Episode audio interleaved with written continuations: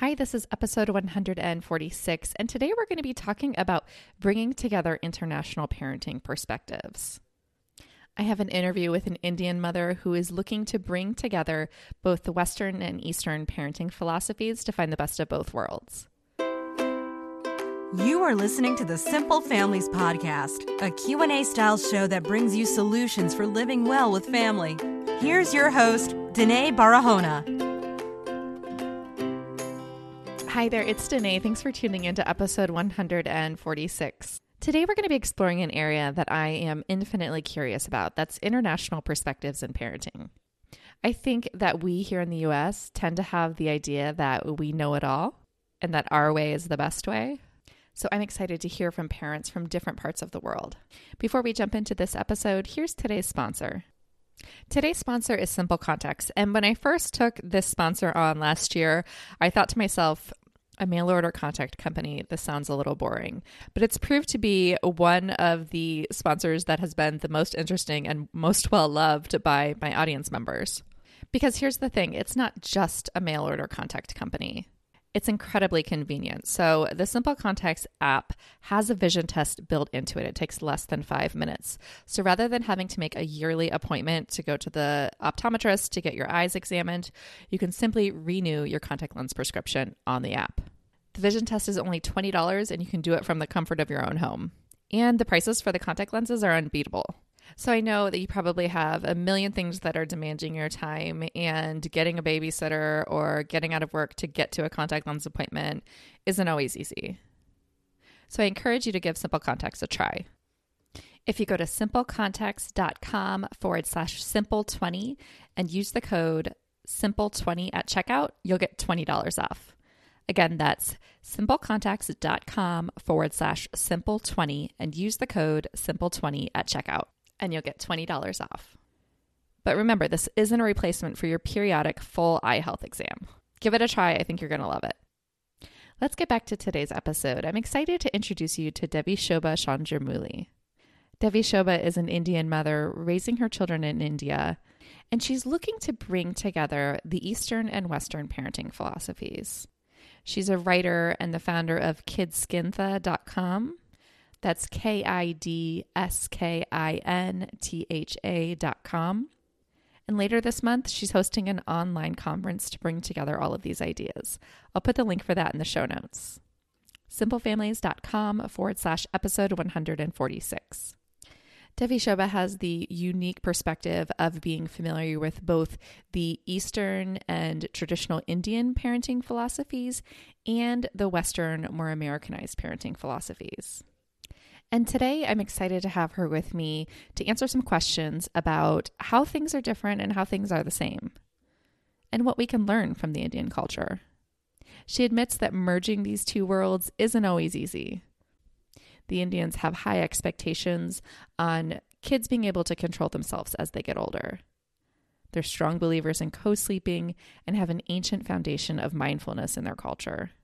In our chat, Devi Shobha is sharing more about the postpartum practices that she experienced after having her kids, along with the efforts that she's making to raise two strong and courageous young women. I hope you enjoy our chat today. Hi, Devi Shobha. Thank you so much for coming on the show. Thank you so much for inviting me on the show. It's my pleasure. I am really interested to talk with you and to learn more about your culture and Indian parenting and family life. I think that as Americans, I know as an American myself, it can be really easy to get caught up with how we do things here and thinking it's sort of the best way or the only way. But I think that so many of the international communities have so much to offer us. Right. It's it's my privilege. I would love to talk about India. And uh, I would love to, you know, see what we can exchange from each other. Uh, I know I'm sure a lot of things from the West that we can uh, imbibe as well, and there is a lot of our stuff to offer to you as well. So it's going to be a great experience. I look forward to it. Well, can you start by telling me a little bit about you and where you live and who your family is?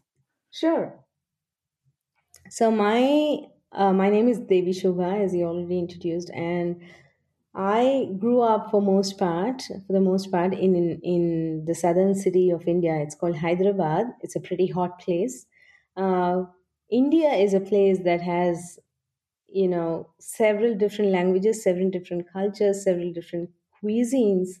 Uh, for every, you know, probably like 100 uh, kilometers, you'll find a different cuisine, different culture, different practices. And the place that I grew up in, um, we speak Telugu. It's it's a it's a native language to this area, and because we have so many languages and so many cultures uh, around us, Indians are, I think, fairly uh, they grow up fairly tolerant, and they they naturally understand that you know uh, the other cultures can be different from theirs, um, and we are we we are used to speaking multiple languages from a very young age as well. So a typical Indian child will be speaking, um, you know, two or three languages, um, you know, at, by the age of three, and that's where I grew up. And I I can speak about five languages um, now, uh, all Indian and plus English. Also, um, I grew up and then I I studied engineering and I you know moved for my masters to the us i studied in the i studied at the arizona state university. I did my masters of computer science there. And then i came back to india. Um, i met uh, my husband and we got married and we have two kids now uh, both girls. And uh, i was in the it I, I worked in the it corporate world for about 12 years uh, before the writing bug caught me. And that's uh, about after about two or three years of doing both you know juggling both my personal writing and my work and my my family i decided to quit my corporate career and just focus on you know my writing and my my blog. And my blog is called kidskintha and this is where i am now. So how old are your kids now? My kids are uh, they're just one year and four months apart uh, my older one is 13 and my younger one is she will turn 12 in april. Oh okay. And so wh- how long have you been living back in india? So we've been married for about 15 years now. Okay so you lived in the us and then yeah. got married and then moved back. Yeah when i got married to him we moved back. So it was um, yeah it's about four, 14 and a half years ago Okay. So tell me about your career at this point, your writing and the community that you're building online. Is that mainly those of Indian descent, or do you have a worldwide following? I do have a worldwide following because um, most of my writing is about emotional development, emotional health, emotional coaching. And I write based on a lot of research that happens in the field and most of it happens um, you know in the us and i try to imbibe and merge some of our ancient teachings along with modern research and that's what i write about. And based on this to further this mission of you know bringing emotional health and well-being to families um, so so one of the premise uh, one of the basic um, foundations of our blog is that we believe that to to raise emotionally healthy children we need emotionally healthy adults right? And it's not really that common because adults have their issues their baggage uh, that comes and that doesn't go away when you become a parent right? It doesn't automatically go away. You have to work on it and that's that's how we build built this this um, there's all this community around uh, this entire blog around and that's that's our focus. So the research that we that i bring on the blog is is all about you know how we have merged how uh, for example mindfulness meditation from ancient cultures how it has merged into modern living how much of research is actually uh, showing that the way people lived in our cultures a long time ago is actually a good way to live and people are struggling to go back to it because that is good for them but they're struggling to reconcile their current lifestyles with the you know with the practices that are apparently good for them. And uh, this entire focus is on how to how to be able to um, you know combine them in a healthy fashion so that we we are we are more we are we are also connected in the modern world uh, but also we we do not lose out on our roots you know that's that's the main focus.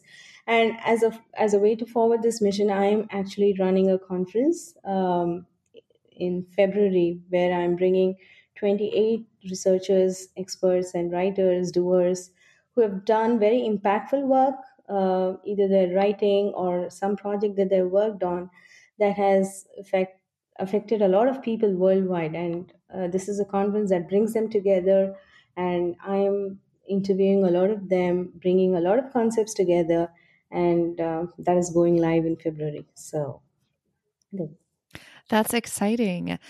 I mean, this is, I think that there's so much potential for this area. I mean, here in the US, mindfulness and some of the ancient Indian practices are just starting to pick up speed. And we don't really have that ancient foundation like you all do. Right. Do you see in India that people are becoming overwhelmed with busyness and stuff and clutter, just like here in the US?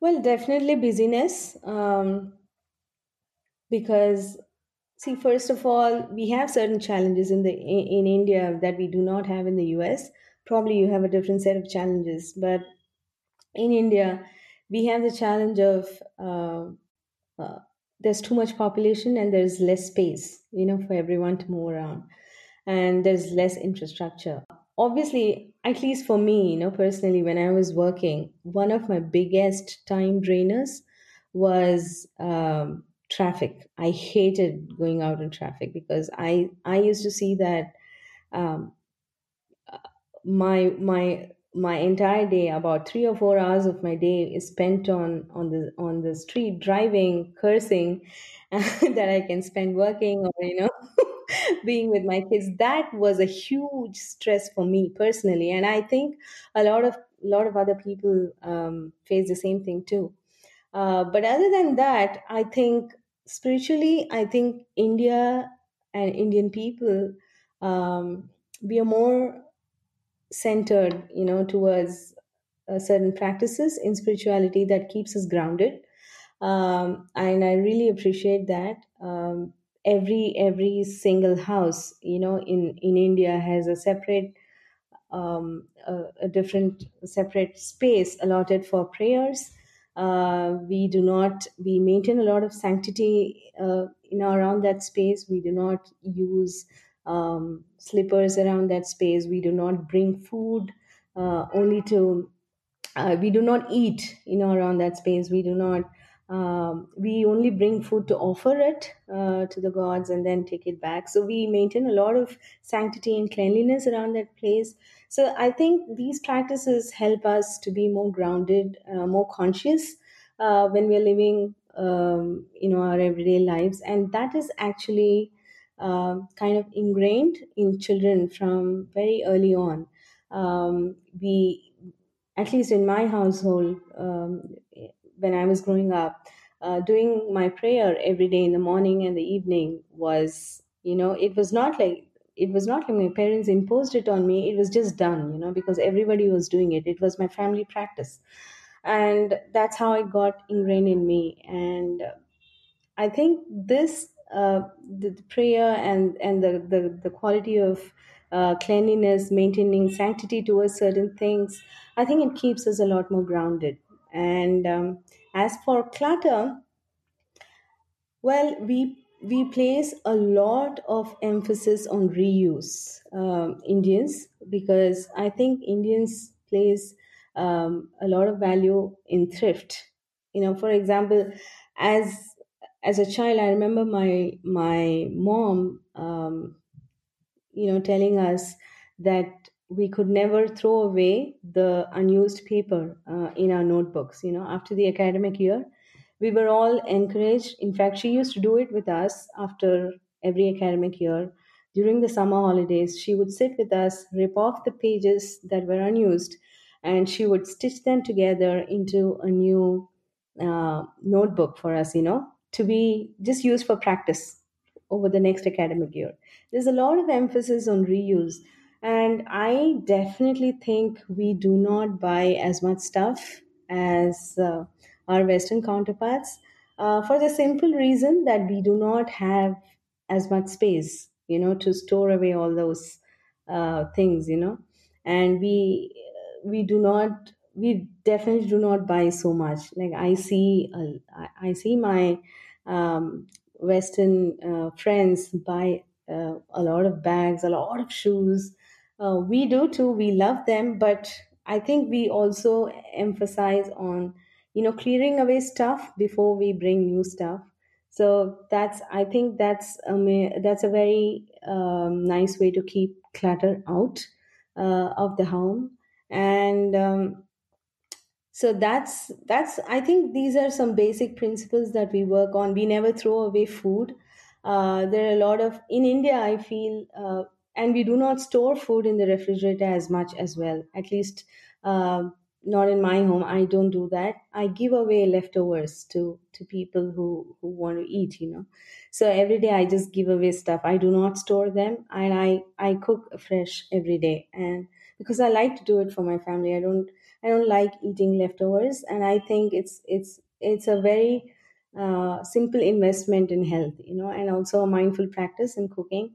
So that's what I do, and that's what my mother did, and that's what my mother-in-law does, and I think it's pretty natural for us. So when you say you give away food, is it to other family members or just people in the community? Oh, just people in the community. So, what about kid stuff? Can you tell me about how much and what type of stuff your kids have? Like toys and clothing? Yeah, so we do have um, Western outfits. We do have so there's this there's their school stuff, the the books, um, and then the stationery, their geometry boxes and pencils, all of that stuff. And I buy a few journals for them every year I also buy a lot of books for them, but now because of the Kindle, uh, they are old enough to read on the Kindle. So I don't. Uh, I, by the way, because I write, uh, I I run this blog. I get a lot of books for review, uh, but otherwise, I prefer the electronic copy unless I find a copy uh, that is really interesting and I really want to, you know, have it for keeps uh, in my library. Um, but when I get these copies, I, I read them and then I donate them to the library as well. So so they have these books, and uh, we have some traditional clothes, Indian traditional clothes that we wear, uh, have them wear on festivals. Like we have a lot of festivals in India. Uh, we have starting from January to December, almost every month, we have something more or less significant. Uh, we have um, about five major festivals during the year that we buy new clothes for uh, for the whole family. And definitely during diwali that comes around september uh, october november every family member buys new clothes every family member. And then we have their birthdays so we buy new clothes for them on those days as well. Um, and of course when it's it's one person's one child's birthday we also buy clothes for the other one. So it's two you know two sets of new clothes on their birthdays, just on their birthdays, and then the, the festivals and and other things. So uh, that's their clothes, and uh, also um, Western outfit like you know uh, jeans and uh, night pants and suits and stuff like that, uniforms.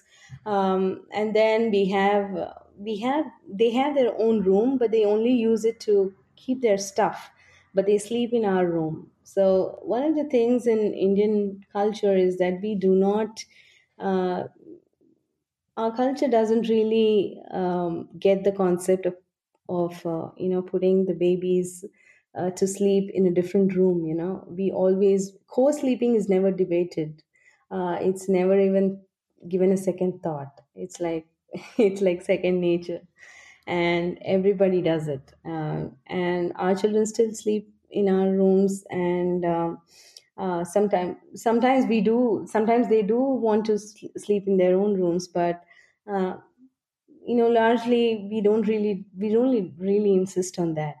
So that's uh, something, and then.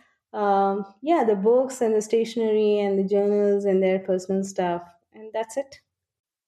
Okay. So now that your your girls are getting to be a little older, 12 and 13, how do you feel like having this basis in mindfulness has really helped with their frustration tolerance and their ability to be present in a daily basis?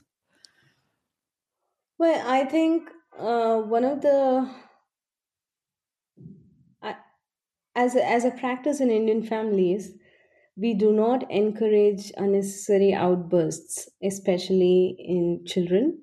It's not as if we use force, but it's generally discouraged. Uh, we talk about it and we tell them, um, you know, alternative ways to handle their um, their frustration. But it's definitely, except for younger kids, like you know, if they're toddlers, obviously they they are bound to throw tantrums. But you know, around the age of six or seven, um, there's a general expectation that children are able to manage their emotional you know frustrations. And then it's also very clear clearly communicated to them that they can come and talk to their parents. Their parents are available for anything. You know they can absolutely count on their support. So emotional frustration in terms of overwork, uh, anxiety, at least I have not seen too much in my kids.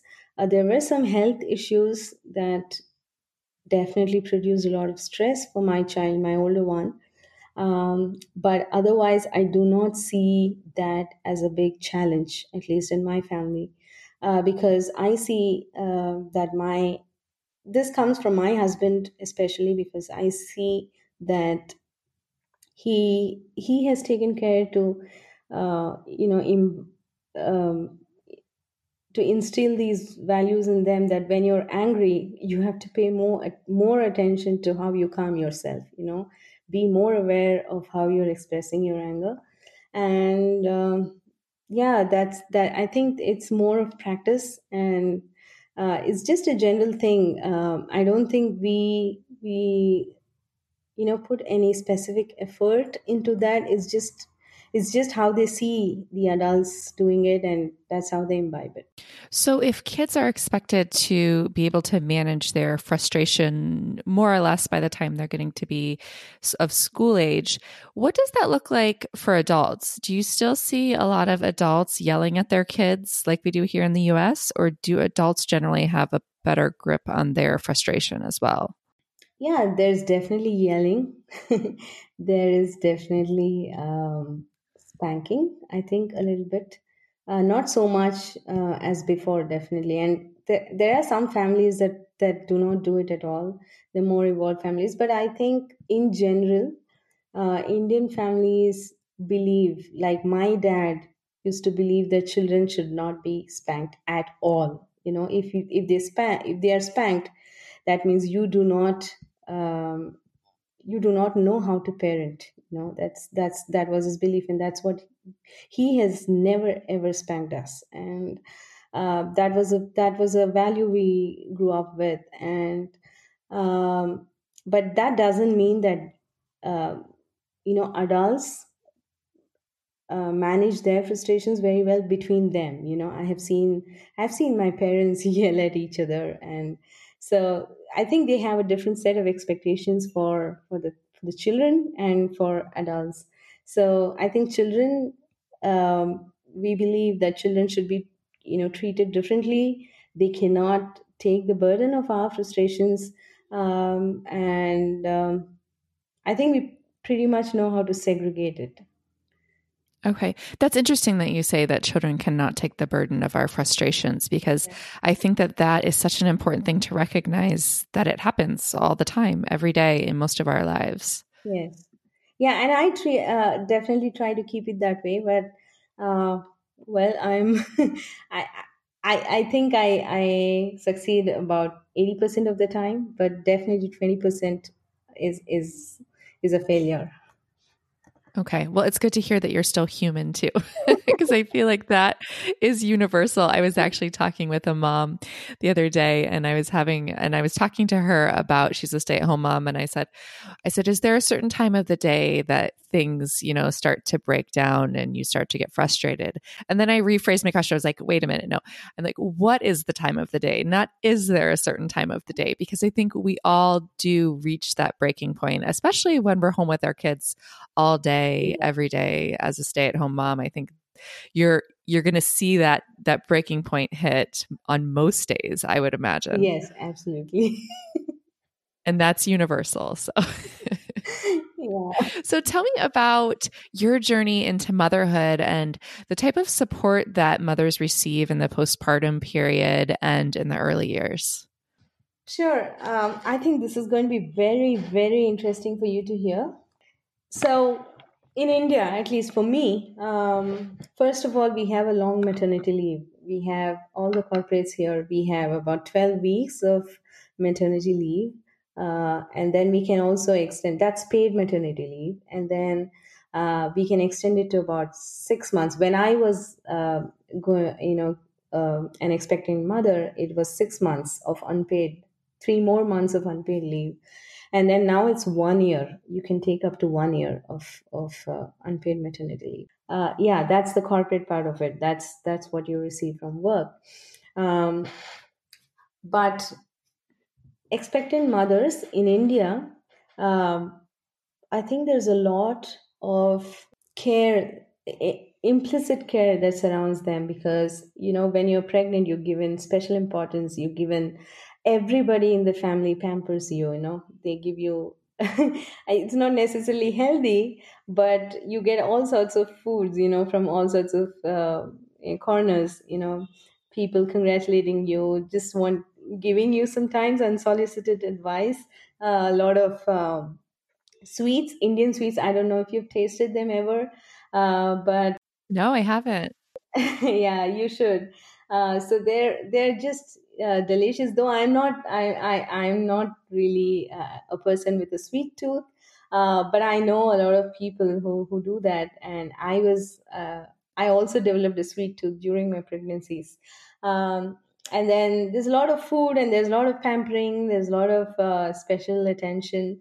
Uh, in families like you know in in probably the middle class and the upper middle class families i know a lot of you know uh, in this in the lowest social economic strata it could be still very very challenging because the women are still expected to do physical hard labor during their, their pregnancies. Uh, but i think our general attitude towards pregnancy is that it is a very natural healthy uh, thing and there is it's a thing to celebrate. And you call something you you do something called the baby shower right? Yes. Yeah, we also do something um, that's very similar, and the, and the bride, uh, sorry, not the bride, the expectant mother is you know dressed up, and then she's um, pampered with a lot of food, and uh, she's decked up, you know, with bangles. Uh, you know, we, we make every every every woman in the household, like from the extended family, friends, other relatives, they you know they make the the expectant mother wear bangles and that's a sign of prosperity and a blessing for the child so you know generally there's a lot of support uh, for the expectant mother. And um, after delivery um, usually the the, the the the mother goes to her parents house for delivery. Um, and uh, after the childbirth uh, you know she is taken care of by the parents. Um, and our food regimen uh, is really very very uh, strict you know we after childbirth we cannot eat like very oily foods uh, we do not give them foods that are hard to digest and um, for for lactation there are certain herbal and natural foods that are given for example garlic um, and then there's a kind of greens. It's called I don't know what you call it in the U.S., but we call it subsige uh, in in India in the in the part where I live. Um, you know, these are herbal uh, natural foods that can you know aid in a lot of lactation, and it keeps the mother healthy. It produces a it, it's naturally um, it's a natural antibiotic, so it keeps away infections for the mom and for the baby um, and then we are advised massages you know the oil massages so we like when i was pregnant my mother-in-law used to insist that i um, do an oil massage with sesame oil every day to prevent stretch marks and that really helped.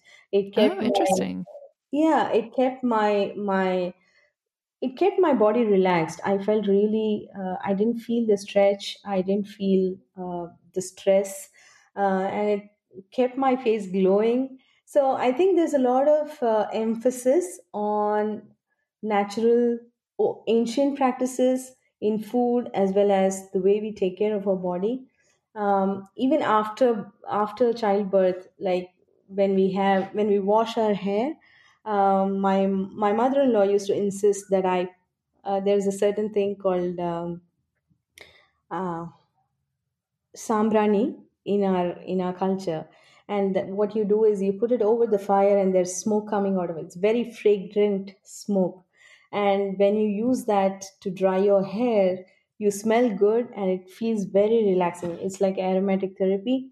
Um, so it keeps it it really relaxes your body because for the new mom there's a lot of stress and even uh, during those stressful times it can really really calm and relax her so these are certain eh, you know intrinsic practices that have come from generations that have really kept a, a you know um, a cloud of support around the new mother. And i think that's great for for indian mothers. So are most families living close to their extended families to make this possible? Or do you see them traveling to spend this time with their mothers and aunts and other family members that can help help to support them it still happens. I see a lot of friends still doing, uh, except the friends in the US. Some of them have really, you know, migrated there, and it's really hard for them to come back here. So I see the mothers going there to support their daughters. Uh, but within India, I still see a lot of them going to their parents' homes for childbirth, and it keeps them uh, feeling supported and um, it's generally a very uh, lovely bonding time for the for the mother and daughter as well. So, did you say that y- usually you give birth at your mother and father's home? Yes. Okay, and then about how long do you stay there? For about two to two months. Two months definitely, till because we think that it takes twelve weeks for the body to recover, and uh, yeah, it's at least two months depending on of course there are various factors like if the if the if the lady is working then she has to get back to work. So she will bring her mother along with her or she'll do something. But generally you know i'm talking about practices um, that are not really disrupted too much. So this is this is the general time frame. So what about older children? Would they come along and spend that time with their grandparents? Yes. The child is always believed uh, the, we always believe that the chi- child until at least till the age of you know 10 should stay with their mom you know wherever she is. So when you say that children must stay with their mothers for the most part until they're about 10 do you find that indian women will go on weekend or week long trips away from their children or do they usually stay with them completely for those years? Oh no because um, because we see a lot of working women now. There are lots more and more women going out to work. Um, there's a lot of uh, change in the expectations. Earlier, uh, women were even now. I think with all the all the burden of you know being a working woman as well, uh, the expectation of uh, running the household, uh, running the home is still largely on the on the woman and um, but that doesn't mean that you know they cannot leave their children at all. I was talking about more like you know when when the mother goes away for two months to you know with the baby uh, the older child will always almost always accompany the, the mother unless in in the case of um, an extreme situation. So okay. yeah. For longer periods of time. Yes yes. That makes sense yeah so there's never a debate about you know whether to keep the children uh, with the father or or you know send them send them away with the mother it's always the mother right so it's never, Okay. debate yes Okay. So when now that I feel like you definitely have one foot into the Western parenting world with the work that you're doing, but one foot in the Indian world as well, do you feel like sometimes your individual parenting styles conflict with what the way that you were raised or the way that your parents and your in-laws want to see your children raised? yeah i do see a bit of a conflict uh, because when we were growing up, we were just expected to listen to our parents. We were there's not a lot of questioning um, that was encouraged, um, even though. Um, so my my parents were, I would say, between.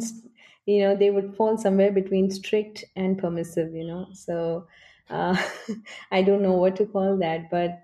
Um, they I don't know how they managed it. I think they did it very well, but uh, they were they were able to give us the freedom, but also not have us question them too much. I think they managed it very well. I find that a challenge. Um, we do not stop our children from questioning us at all, uh, which is more of a of a Western concept. Uh, there's a lot of individual thought um, that we encourage children with um, but we also strive to reconcile the the two styles of you know following a code of conduct um, within the family like i do not like my children talking in a disrespectful manner uh, even though they do not like what i'm saying you know? I expect them to respond in a certain respectful way. Uh, i expect them to respond that they do not like what i'm saying they differ from what i'm saying. Uh, they can say that but they cannot use a disrespectful t- tone with me or my husband or even their grandparents. I discourage it. Um, and uh, even my my husband uh, people agree on that. So that tone of respect that conduct of uh, that that code of conduct is very important in our family. So we do not raise voices with with the elders at home.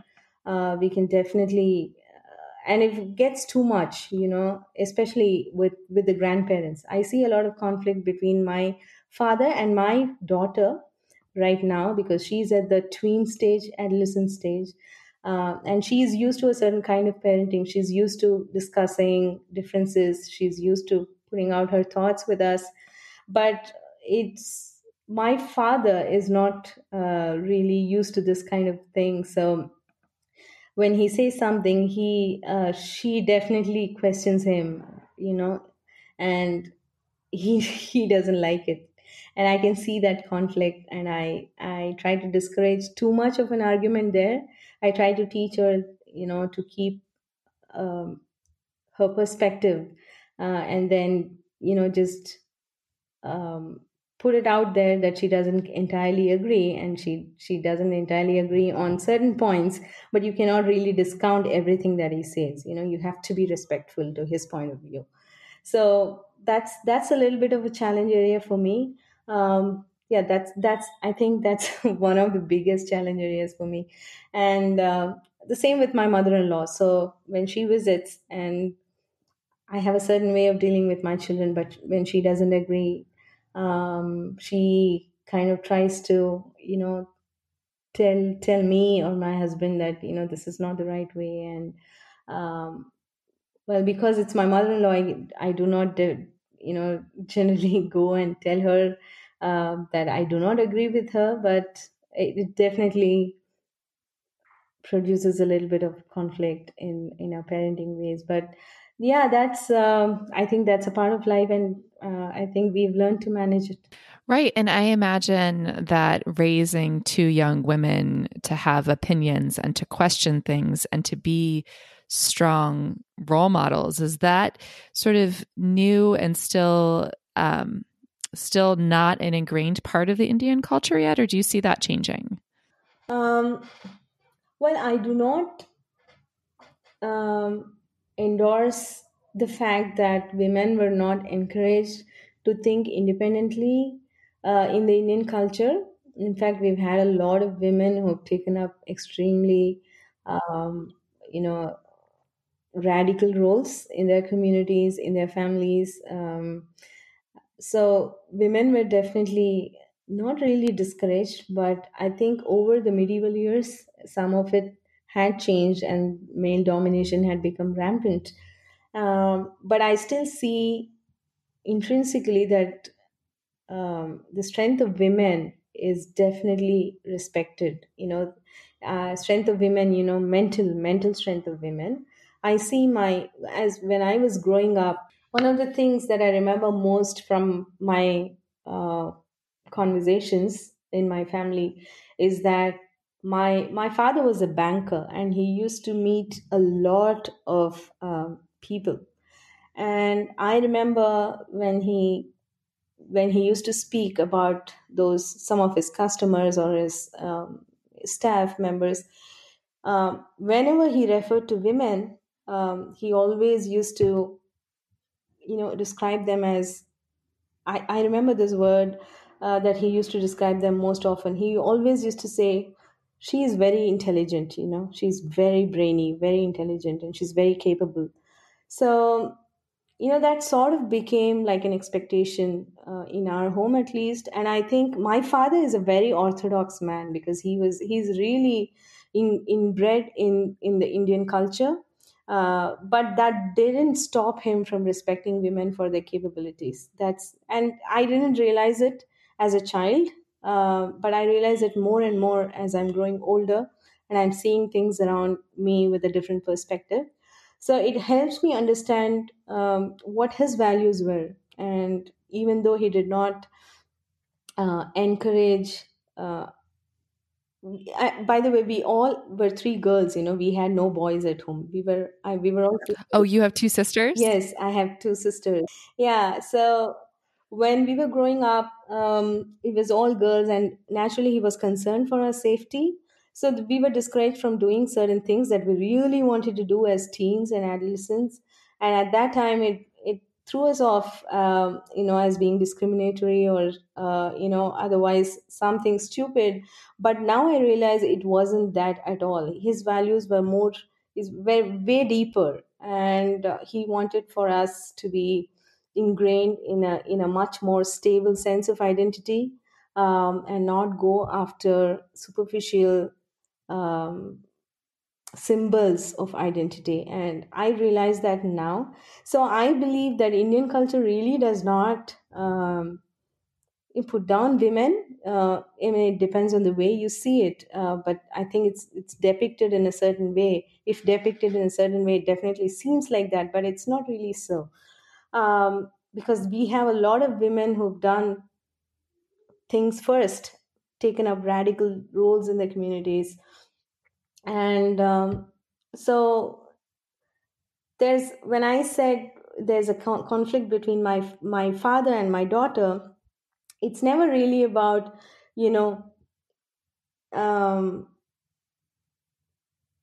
taking taking her life in a certain way or uh, in a certain direction uh, or uh, you know trying to trying to put her uh, perspective in in the in in the name of feminism in a different a different way. Uh, but he doesn't like certain you know women to be dressed in a certain way uh, because of safety issues and other things. But these are all i think very superficial things. But i think the core identity of a woman of being very capable very intelligent smart independent that has always taken a very deep place in our families and in our culture. And I think that's really important to identify and respect. Good. Well, thank you for explaining that. That does really help me to feel like I have a better a better grasp as well. So I love this work that you're doing connecting the two different worlds together. And I'm really excited about this conference that you have coming up. So I want to make sure to share that with everyone. I'm going to put the link in the show notes. Um, is there a link to sign up? Can you tell us more about that? It's an online conference, right? Yes, it's a completely online conference. Uh, people can join in from anywhere.